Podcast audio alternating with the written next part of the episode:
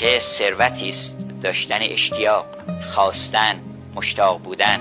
اونم اشتیاقی که هرچی بیشتر سیراب بشه تشنه تر بشه خیلی اشتیاق ها هست که امروز انسان مشتاق فردا معلوله.